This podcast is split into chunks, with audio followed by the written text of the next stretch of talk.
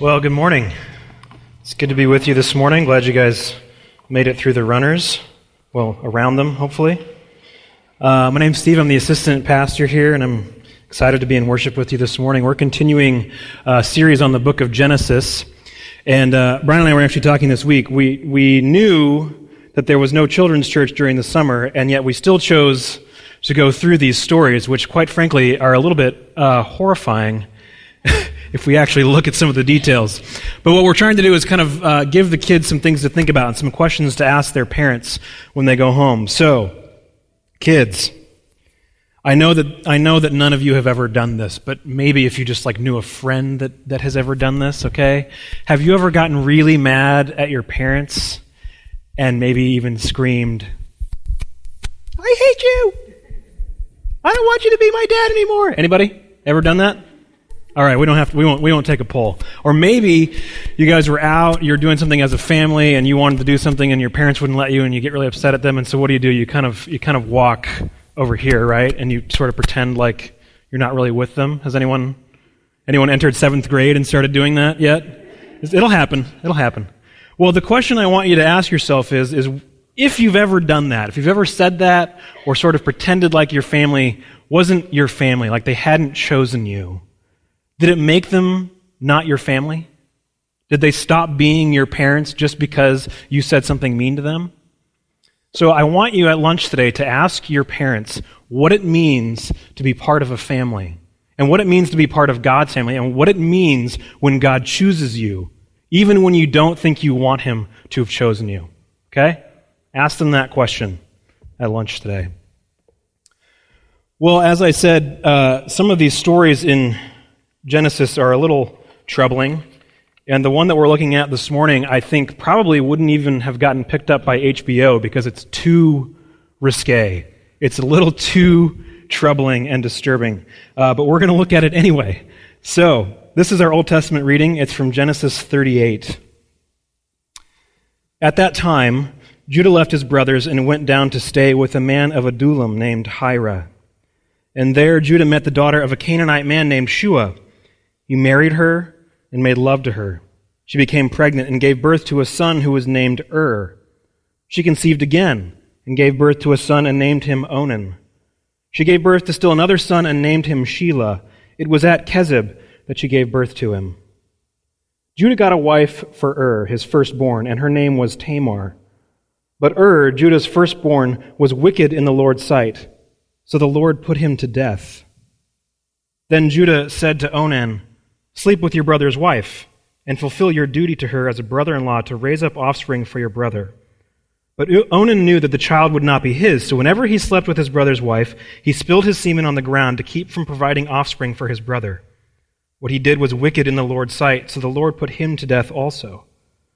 Judah then said to his daughter in law Tamar, Live as a widow in your father's household until my son Shelah grows up, for he thought, He may die too, just like his brothers.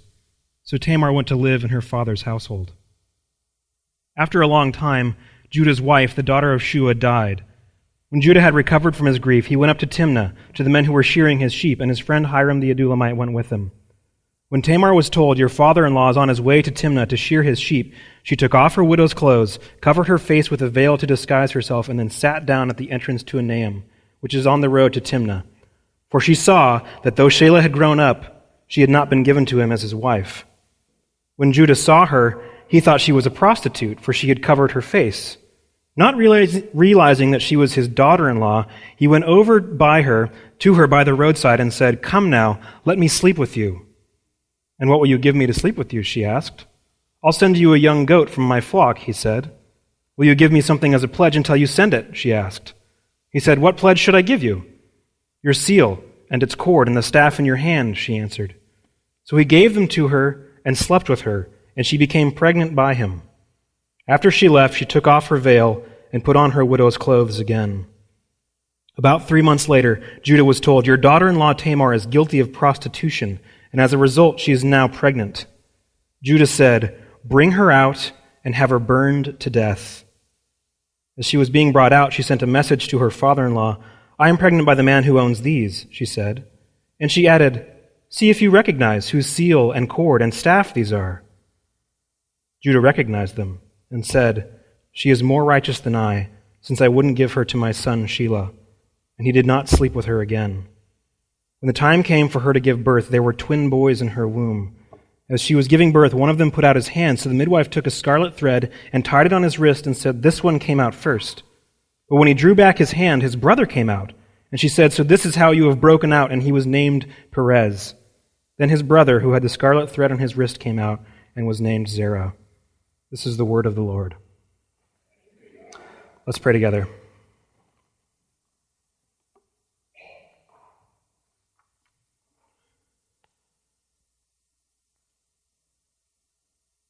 God, your word to us can be extremely confounding. And yet, even in the places that we can understand, we, we have allowed ourselves such denial about who we are. We distance ourselves from, from people that look different than us, that act, we think, differently than us. And so we become so much like Simon. We assume that we deserve your presence. I ask this morning that we would be reminded of, of the horror, the truly stunning, staggering reality of what grace is. Let us see Jesus this morning, we ask in his name. Amen. Well, if you've ever watched Wes Anderson's film, The Royal Tenenbaums, you know that it starts off with this narrative of this family that seems to have such an amazing amount of potential. All of the kids are prodigies in their own field at very, very young ages. And it seems like this family is just poised for success in every possible way. But if you've seen the film, you know that that's hardly what happens. Rather than actually growing up and engaging the world in very wonderful ways, the kids are, are kind of stuck in this weird adolescence. And Royal, their father, leaves their mom and gets separated from his entire family and ends up living in a hotel for years. And the kids all really become psychological, social, and professional disasters. None of them can seem to get their feet under them. But the real punch of the film comes when they find out their mom is getting remarried. And Royal comes in and says, Oh, uh, by the way, I have stomach cancer. And so everyone's thrown into a, just a, a, emotional turmoil, and they're trying to grapple with their father's morality. And, and suddenly the family kind of comes back together in a little in a little way. And you come to find out, though, that Royal doesn't actually have cancer. He made up this doctor and he made up a hospital and he's literally taking Tic Tacs as cancer medicine. And he did it as a way to get his family to come back to him and to gather around him. And, and how do you think that that worked out for him once they found out? Dysfunctional families have a long tradition within human storytelling. From the brothers Karamazov to Arrested Development, Royal Tenenbaums to Little Miss Sunshine. These stories remain central in our various forms of fiction. Why? Because they remain central to our reality. This morning, we're looking at an episode that is wedged into a much longer and, and increasingly sordid tale of an extremely dysfunctional family. And so, if, if you're an Arrested Development fan, we could start something like this. And now the story of a chosen family who lost everything and the one God who had no choice but to keep them all together. We're going to walk through some details of this story to try to make out what our narrator is up to, but the main question that we're going to be considering is how is Abraham's family going to survive the wreckage of their own lives? This is the family of promise, and yet it seems like they could not be more off track. And as we consider that question, it's going to lead us to consider a question about our own lives. And it's, it's one that will strike many of us quite a bit closer to home, and that is what is the nature of grace? What is the nature of grace? We talk about grace a lot, but what do we actually hope that it is? So we've been jumping around a bit in the Genesis story. So I kind of want to catch you up on what's been happening in the broader narrative and the stories that we haven't looked at so we can see what's been going on with Abraham's family. So if we go all the way back to Abraham's lifetime, some of the stories that we didn't walk through together was when Abraham would move into a new area and he would be confronted with men of power, he had this weird proclivity to lie to them. As soon as he saw a man who was more powerful than him, he would tell his wife to pretend like she was his sister hoping that things would go well. And every time it went horribly. Every time the powerful man would try to take Abraham's wife and then it would just go terrible But he kept doing it, and in fact, he did it so much that his son Isaac picked up on the exact same troubling pattern. Isaac would tell Rebekah, Hey, just tell them that you're my sister whenever they would be around a man of power. But then we watch as Isaac and his wife Rebekah move into their own with their twins, Jacob and Esau. But really, the only thing that we know about this family is the staggering polarization that comes when favoritism becomes the main family trait. That was on their crest, basically. We play favorites in this family. We've already seen some of the ways in which Jacob and Esau learned to treat each other as they realized that they each had one parent that loved them more than the other child. And we saw that they would treat each other and their parents with deception, hostility, and outright murderous rage. But the scriptural narrative is going to continue to peel off all of the other descendants that are not central to the storyline. And we're going to talk about this more in a moment. But, but now we're focused on Jacob's family because Jacob is the one through whom the promise is going to continue. And it really becomes the story of the rest of the Old Testament storyline is what is going to happen to Abraham's descendants? What's going to happen to the descendants of Abraham, Isaac, and Jacob? What are Abraham's great grandkids up to? These are the children of promise. Don't forget that Abraham wandered for his entire life, being promised that he would be given a land, being promised that he would give descendants who would what? Be a blessing to all the nations of the earth. And so now we see his family, this family that is supposed to be blessing all other nations around them.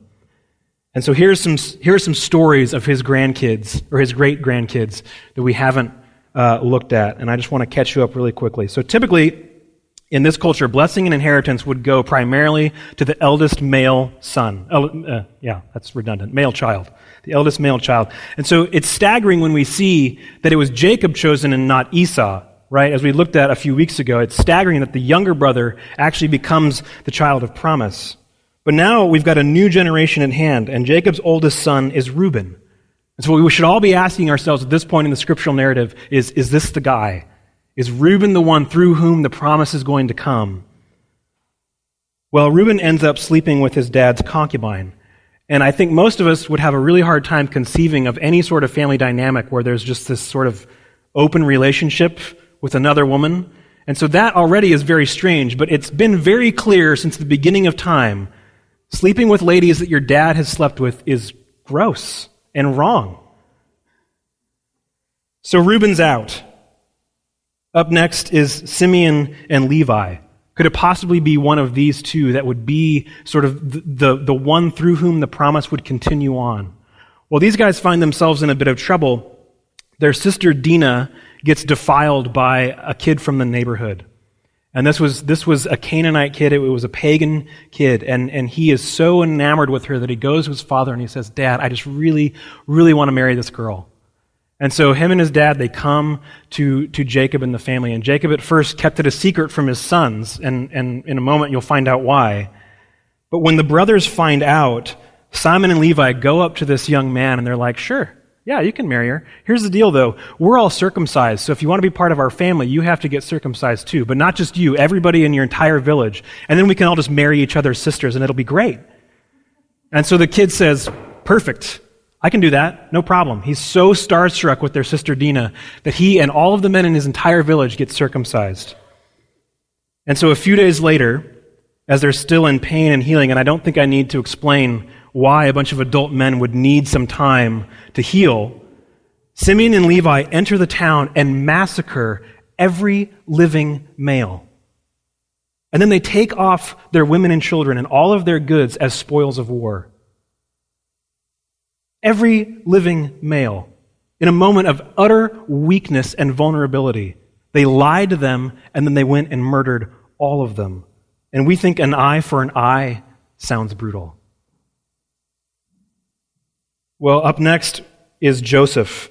And, and this story is actually, that we're looking at this morning, is sandwiched right in between the Joseph narrative. And Joseph seems like he could be the guy, but he's, he's kind of, we're not really sure if we like him at first. He's one of the younger brothers, and guess what? He happens to be daddy's favorite.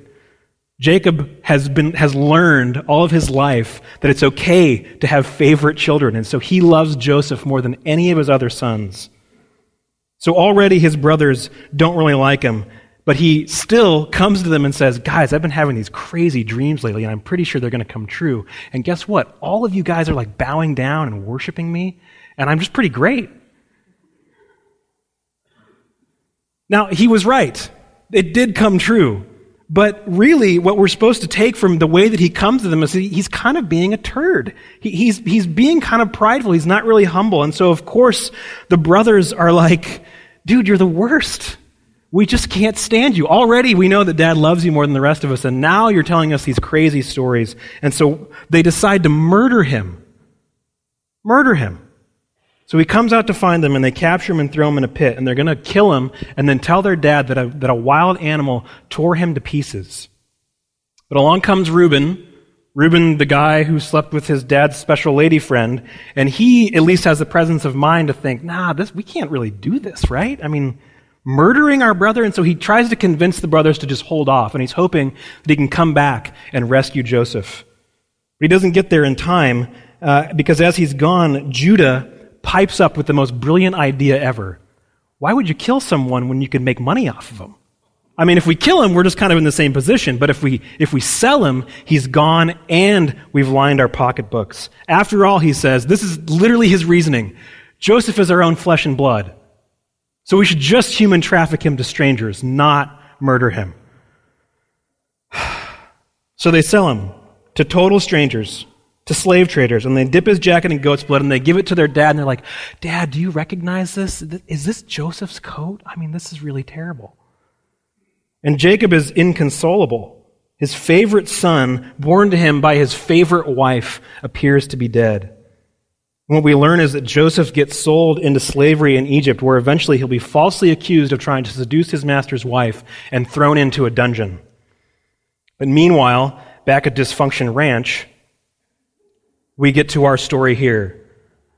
Judah has left his brothers, and he's become best friends with a kid from the neighborhood, and he, then he finds a girl that catches his eye from the same part of town, and then begins all this weirdness with Ur, Onan, Shelah, and Tamar. So what's going on? Well, as I said a moment ago, this story is really strange because it cuts right into the middle of the Joseph narrative. And in fact, it's so perplexing to some scholars that they think maybe this story was added in later. But the narrator has actually given us some details to help us figure out how it fits into this broader story. And it's very skillfully written. So let me just piece together some of these things quickly before we consider some implications. Judah here is, is doing, at the very beginning of this chapter, the very thing that his great grandfather, his grandfather, and his father were afraid of. He, he's turning away from the family and assimilating into the culture around him. Now, this had little to do with the sort of culture wars that we're used to hearing about. Okay, it's pretty obvious that Clan Jacob is not some sort of moral beacon in the midst of darkness right now. But the thing that Abraham, Isaac, and Jacob understood was that if they were the family of promise, if, if, the family, if this family had been called out by the one true God, then to saddle up with their neighbors in marriage would not only wash out the bloodline, but it would have a strong potential for leading their children to worship other gods. And they would no longer know the story of the one true God who had called them to come out of the surrounding culture. So when we read that Judah turns aside from his brothers, and starts hanging out with Hiram and then marries a nameless Canaanite girl, we need to understand it as Judah basically snubbing his nose at the whole idea of being part of the chosen family. He is not interested in having this story pertain to himself. He bears the mark of the covenant, and he's probably heard the story of his grandfather Isaac's miraculous birth a hundred times, but he doesn't want to hear it anymore. He's not in the mood. He doesn't want to be part of this family. He doesn't want to be different, and he really doesn't even want to be chosen by God. Now, it's not clear if Tamar, the girl that he gets to marry his son, is a Canaanite, or if she's a relative from within the clan. Uh, and this would be important, very important to, to Jacob and the rest of the family, but the text doesn't really tell us. Odds are, given Judah's proclivities, in that he doesn't really care, she was probably Canaanite, but we're not sure. Even more baffling, the text doesn't really tell us much about Judah's first son. Ur. We're given a handful of words about him. All we know is that he's incredibly evil, and in fact, his name is evil spelled backwards in Hebrew. He's so evil, in fact, that God's, God puts him to death. What does that mean? Well, as troubling as that is, consider the evils that have not warranted an early demise. Apparently, you can sleep with your dad's lady friend, you can massacre an entire village, you can sell your own brother into slavery and not get met with an early demise. And yet we're told that Ur was so evil that God puts him to death. Suffice it to say, he wasn't a good dude at all. But what we need to understand is that the text here is not saying that God came down and snuck up behind Ur with a gun and shot him in the head. It just means that he died earlier than he should have. And, and if that's outrageous to us, then all death should be outrageous to us because God is the same God overall. So Ur is now out of the picture, and up next is Onan. Now, to understand what Judah says to Onan in verse 8, we need to kind of understand something about what was happening in this culture, and that is that levirate marriage was basically a given. So it seems from this text that, that Onan would have understood something culturally that is very foreign to the rest of us. And basically, it works like this. As I said before, firstborn males were given the bulk of their father's estate. And it was through them then that the family line was carried on. In fact, oftentimes the firstborn male would be given a double portion, or, or almost up to half, and then the rest of the brothers would have to divide it up between themselves. And women were largely helpless in this culture. Apart from having a husband or sons who would look after them and look out for their interests, they, they would basically be just left to die. And so if a man died, his brother would marry his widow not only to look out for her interests, but to actually carry on the name of his brother. So the sin of Onanism is not actually what most of us have been told. Onan's sin was his selfish resistance to giving his dead brother offspring. You see, if he had children with Tamar, his brother's wife, those children would get the bulk of Jacob's estate, and they legally would not be his. They would be Er's children. And, and potentially it could cut out any kids that he might want to have with his own wife from getting very much inheritance at all. So what we see is that Onan is acting selfishly. He's looking out for his interests alone rather than the interests of the greater clan, specifically his dead brother. And so he's out. And again, as troubling as it may be to our sensibilities that God is just going around putting people to death, whatever that means, our narrator doesn't really feel the need to explain it. In fact, almost this entire indictment of this story is laid at the feet of Judah. Not only does he not mourn the loss of his sons, he makes absolutely no effort to consider their wicked ways as having anything to do with their early demise. In fact, he starts to superstitiously blame Tamar as if she's some sort of black widow, and then secretly decides to withhold his youngest son from her in case she's got a taint on her. And he, and he doesn't want Shelah to die, and then he would live with no posterity. His line would be ended. And so, rather than do what someone who has been called out by God would do and invite this young woman to live as a widow in his house, to look out for her interests until his youngest son was ready to marry her. He tells her to go back to her father's house and live there. And then we're told that Judah's wife dies. And after mourning her, he goes up with his buddies to the sheep shearing festival. This would be a time of great celebration. There'd be a lot of drunken carousing and just having a great time. And by this time, Tamar has figured out Judah's game. Odds are, since we, we know that it's been a long time now that it took for Judah's wife to die, that, that Shelah has been old enough to marry off for a while, and she hasn't been, he hasn't been given to Tamar. So she realizes that unless she intervenes, she will die a childless widow in her father's house. And it's interesting that apparently Tamar knows Judah's weakness. And so she dresses up as a prostitute and waits by the gate. And sure enough, Judah's just walking down the road. And what a romantic guy. I mean, he just comes right up and is like, well, should we, should we go for it?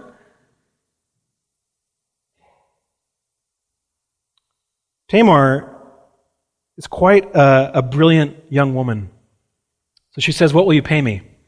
He says, Oh, I'll give you a goat. And She's like, Yeah, could you just leave your driver's license and a credit card number with me so that I can make sure that I get that? And Judah, the idiot, does it. He leaves everything with her that, that can firmly identify him with this woman that he's, he thinks he's never met before. And now Tamar is pregnant by her father in law. She's called out for being immoral, immoral, and Judah flies off the handle. Burn her, he says. And he probably thinks to himself, oh, finally, I can get rid of this woman and I can marry my son off to someone who won't kill him. And then Tamar drops the bombshell. and in that very sort of sarcastic way just says, Hey, did you, do you recognize these? Are these yours? And Judah is humbled. And it's a very sort of short section where we see that in this moment, Judah is completely cut down and becomes a very different man. And he says, quite literally, She is righteous and not I. And then we're told that he never slept with her again. And then twins are born. And the youngest breaches against the oldest. And again, it, it, seems like this sort of upside down choosing within the family of God. Now, it's interesting to note that, especially in a story that is just replete with sexual perversion and dysfunction, the rebellion up for review here is not prostitution, it's not sleeping with prostitutes, and it's not even sleeping with your own daughter in law, even though we know that all of those things are quite horrible. No, rather, Tamar's entire role serves here as a stinging indictment against Judah's faithlessness toward the covenant family, his callousness toward the calling of God. And Tamar is actually acting out in bold faith to secure not only a family line for herself, but indeed to secure the line of Abraham for the family of promise. The story of Judah and Tamar is a story of incredible grace. In just one more chapter, you can read about Judah's brother Joseph, who has been sold into slavery down in Egypt. He is seduced by his, or his, his master's wife tries to seduce him, and he flees. And his, his moral courage is, results in him getting thrown into a dungeon. And here, Judah just walks up to a prostitute who, by the way, happens to be his daughter in law and is like, let's go. And he's rewarded with twin sons. I mean, if we're honest, this is the sort of grace that makes a lot of us incredibly frustrated. Because we've been told most of our lives that if we just play by the rules, it will pay off. And it's infuriating when a cad like Judah seems to reap reward for his awful behavior. So, what is the nature of grace? What does it mean to be chosen? And that's the very question that Simon the Pharisee was asking himself in our gospel reading. He's looking at this rabbi. He's seeing Jesus getting a foot massage from a whore. And he says, Doesn't this guy know who this woman is? It doesn't take a prophet to recognize a woman like that.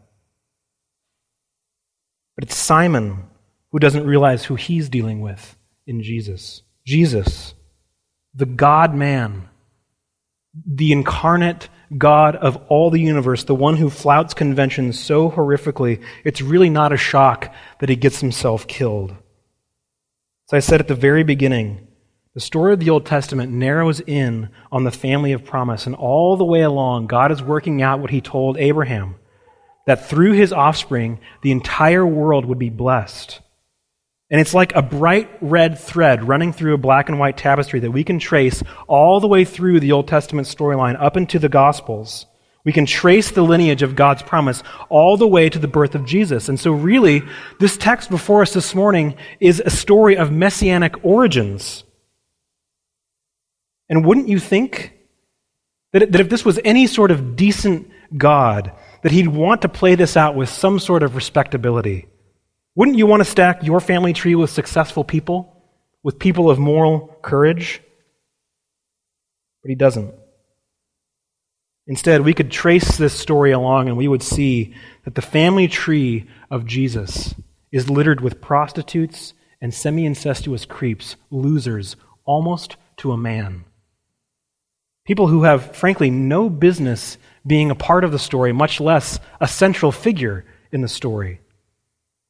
Here we see that Judah and Tamar's son, Perez, the one who makes a breach, is a direct forebear of King David. In fact, we'll find out later that he is 10 generations before, which is the number of unity, the number of completion. This, this is the moment in the royal history of Israel. And here's Perez. The dude was literally his own uncle. It's that weird. And yet he is the one who gets chosen in this royal line in the face of people who just truly, honestly deserve judgment, grace is not amazing. It is absolutely outrageous. It's horrifying. And we can try to ignore it, but eventually it's going to cause us to rethink all the things that we think we know about how the world works. I mean, why does Judah get twin sons? Why does Judah get to be the head of the royal line in Israel? Why is Judah essentially the father of Jesus? Shouldn't it be Joseph, the one who's rotting in a dungeon in Egypt? Shouldn't it have maybe been one of the other brothers, Benjamin? There's got to be someone more deserving, which is exactly what Simon the Pharisee thought to himself. He thought of himself as more deserving of Jesus' company than this slut. That's what he thought. And don't we all make that same mistake? Don't we all think of ourselves in much the same way? But when we really sit back and consider, what do we think we deserve? What do we think we deserve? Do we deserve a good, fulfilling job? Do we deserve a loving spouse? Do we deserve any of the good things that we have been given? What in our life makes us think that we do? When we actually take the time to examine ourselves, we're left with a chilling realization that we are those people that are deserving of nothing but judgment. And that's when grace is outrageous and amazing. Friends, grace, if we will let it, will be the death of us all. It's like a pool of poison, and as soon as we lay in it, it will seep into every area of our lives in which we think we are deserving and kill it off. And that's why, as we come to this table, we do so in the recognition that absolutely none of us deserves to come here. I don't deserve to be up here. I don't even deserve to be in the back pew. And that's why, from first to last, it is just Jesus, Jesus, Jesus. All is grace. Let's pray together.